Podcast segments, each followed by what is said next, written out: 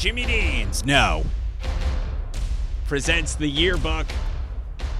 I'm the the University of Alabama has a perfect circle for a logo already. It doesn't need a redesign. It's already a perfect circle. They've got the script A inside of a circle, and I think offhand, see, people are bad eyewitnesses. It's like when people ask you to ask you to tell them what's what exactly, which way is Lincoln facing, and what's the date, or where's all the markings on a penny. You look at pennies all the time, and you get it all wrong. You're completely wrong about what a penny looks like, even though you've seen them untold times in your life. People are terrible eyewitnesses, but I think that Alabama circle logo says Alabama Crimson Tide, and then the script A is in the middle of it. They already have a circle logo that doesn't need a redesign. The 80s came back a long time ago, and those two are connected.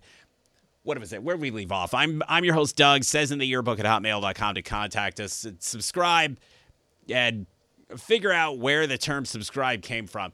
Uh, the University of Alabama has a perfect circle for a logo. Okay, in the 80s, what you did is your logo was in a circle, or you had a flag for a logo, or something like that, and you slapped the logo on the left side of your basketball shorts, and you slapped the logo on the right side of your basketball shorts, and you were ready to go out and play ball in the 80s. That was the way it was in the 80s. So Alabama already has the circular logo. How come? They never put it on the left side of the shorts, on the right side of the shorts, and go out and dominate college basketball 80s style. It looked really cool.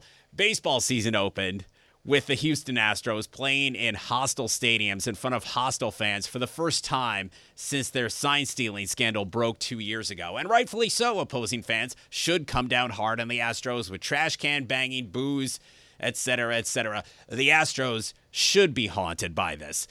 And Oakland Athletics fans found themselves the very first ones to get a crack at the Astros in the regular season. And this is not an indictment of athletics fans. They were just they just found themselves blessed to be the first ones on the Astros schedule, but this is not singling out athletics fans. So athletics fans did boo big time when they played the Astros and banged trash cans.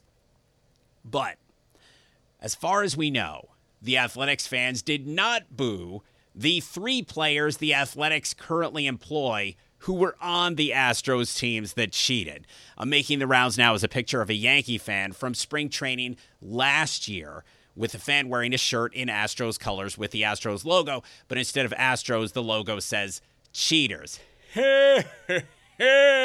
the shirt doesn't mention that the Yankees at the time had just finished spending a fortune to sign star pitcher Gerrit Cole away from the 2018 Astros team that cheated. The most fun team in America, according to everyone, the Padres. They have a pitcher who is on the 2017 Astros. The Diamondbacks have two pitchers who are on both those Astros teams. The Pirates are employing two players who were on the 2017 Astros. And there are a lot more guys from those Houston teams playing around the league. The Astros were wrong and deserved the scorn, although I don't agree that sign stealing and trash can banging alone stole every game and the World Series. But the Astros uniforms were not the ones allegedly cheating. The players and coaches wearing the Astros uniforms were allegedly cheating. And for all the scorn and backlash, other teams have had no problem signing 2017 and 2018 Astros players for their own benefit. And other teams' fans have had no problem cheering for their very own former Astros while simultaneously booing the current Astros. I have no idea on those Astros teams who knew what.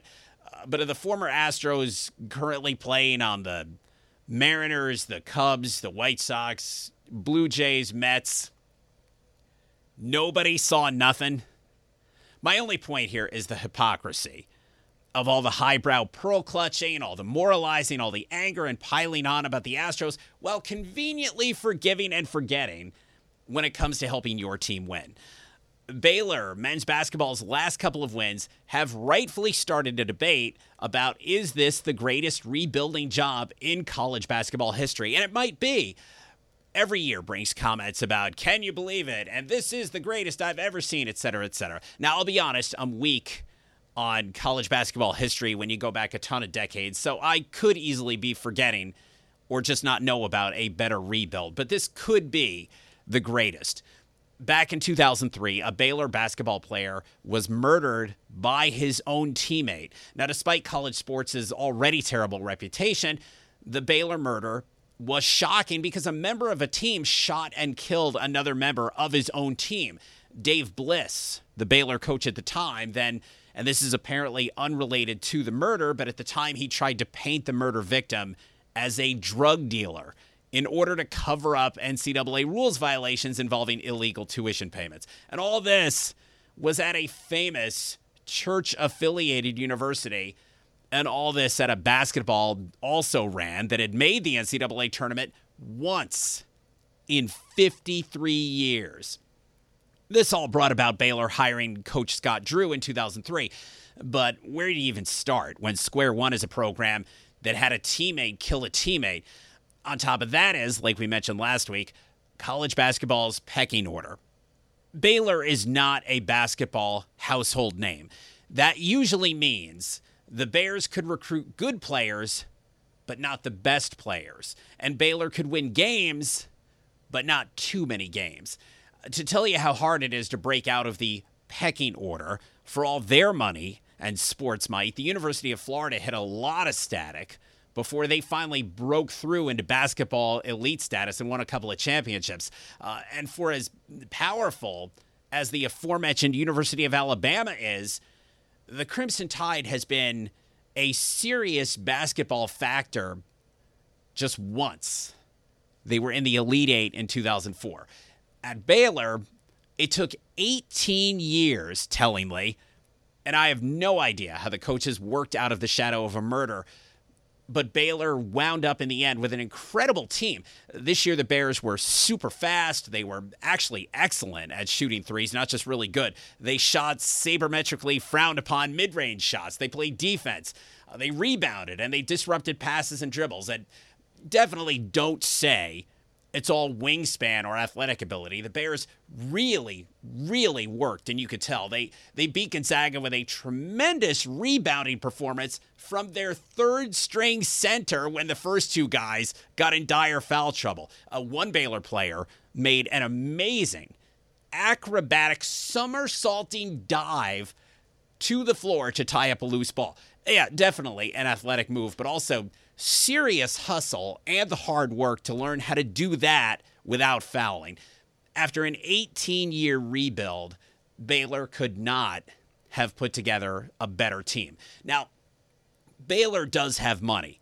Scott Drew said as much when he was introduced as head coach, and money goes a long, long way in college sports. So there is room for debate about great rebuilding jobs if a smaller school were able to come from the depths. Uh, if the former Texas Pan American, now called Texas Rio Grande Valley, UTRGV, they're a really, really really low profile school, just 20 minutes from the border with Mexico. They've never made the NCAAs. If they were to finally make it, that would be huge.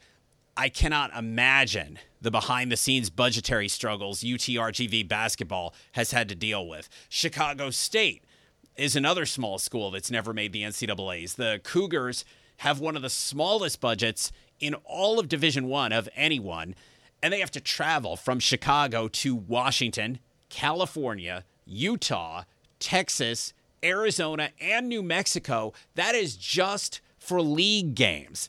Uh, ironically, the team Baylor beat to begin this tournament, Hartford, they also have a rebuild story. Uh, literally, from their beginning in Division One, it proved very difficult to win at Hartford, and the Hawks suffered from fan apathy and being completely blotted out in their own backyard by UConn. But Hartford, surprisingly, made the NCAAs for the first time this season in their coach John Gallagher's 11th year, an 11 year rebuilding plan. It showed extraordinary patience to stick with someone who hadn't been great and in year seven won only nine games. Uh, back to the championship. This was a really, really, really, really good Gonzaga team, and Baylor was clearly the only team in the country that could have beaten them. Uh, the Zags slash Bulldogs were said to be a fun team that genuinely liked each other, and they looked like a team that likes each other and talks.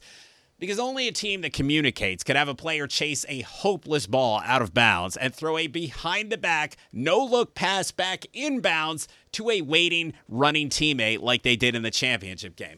Now, common sense said Gonzaga, having blown out every team they faced, needed to be challenged to see what that would look like. And UCLA challenged them in the semifinals but Gonzaga did not wilt. Uh, the Zags rallied from deficits. They hit huge shots. They took a do or die charge with everything to lose, and they finished. They won the game.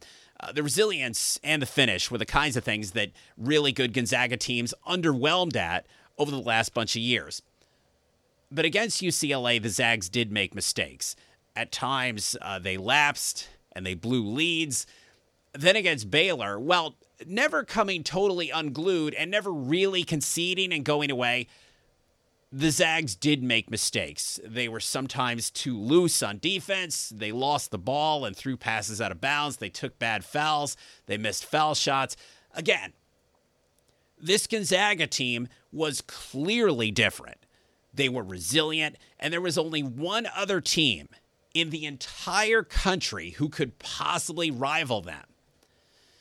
But the tournament was the only part of the season that mattered for Gonzaga. And in the last two games of the tournament, the mental errors to go along with Gonzaga playing below their potential in past tournaments were a little bit troubling. Now, I know this is nitpicky. Gonzaga does not need to play perfectly all the time. They do not need to be the perfect team to win a championship.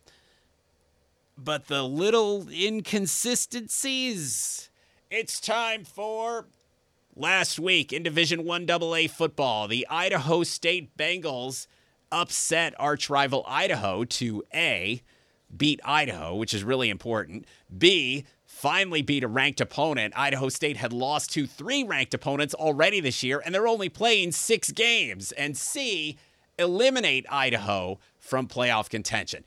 Now, Idaho State's final game, thanks a lot, COVID, is against a ranked opponent, Weber State the same ranked opponent Idaho State started this season with six weeks ago when they lost to Weber by four touchdowns at home.